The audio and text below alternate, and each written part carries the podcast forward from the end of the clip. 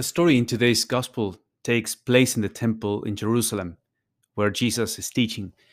The scribes and the Pharisees decided to test the Lord, bringing a woman that was caught in adultery.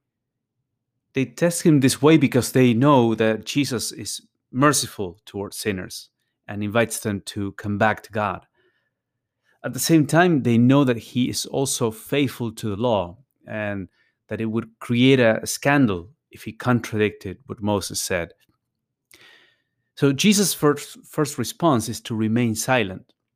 He bends down and starts to write on the ground with his finger.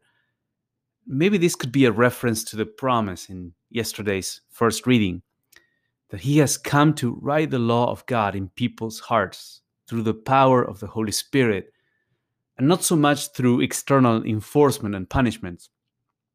Those may be needed to prevent crime, but they are unable to produce a faithful people in the end.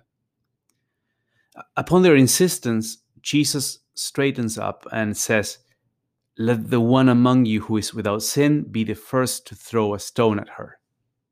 And it's brilliant. Jesus doesn't contradict the law in saying this. Rather, he extracts the kernel of truth that is in it that adultery is wrong and destructive and needs to be stopped. But he reads that Mosaic commandment as something that is not to be taken literally in its implementation. Know, possibly the punishment there wasn't meant to be carried out literally, but it was an indicator of how grave adultery is. Jesus' response also points to the most problematic aspect uh, about it. Who is sinless so as to carry out that punishment? When judging any wrong behavior, you need to be aware of your own situation. And also, sin needs to be confronted in a way that is conducive to change.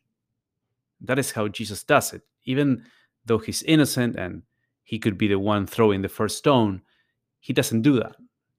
He knows that an admonition that is given in a way that dignifies the woman will be more effective than acting with harshness.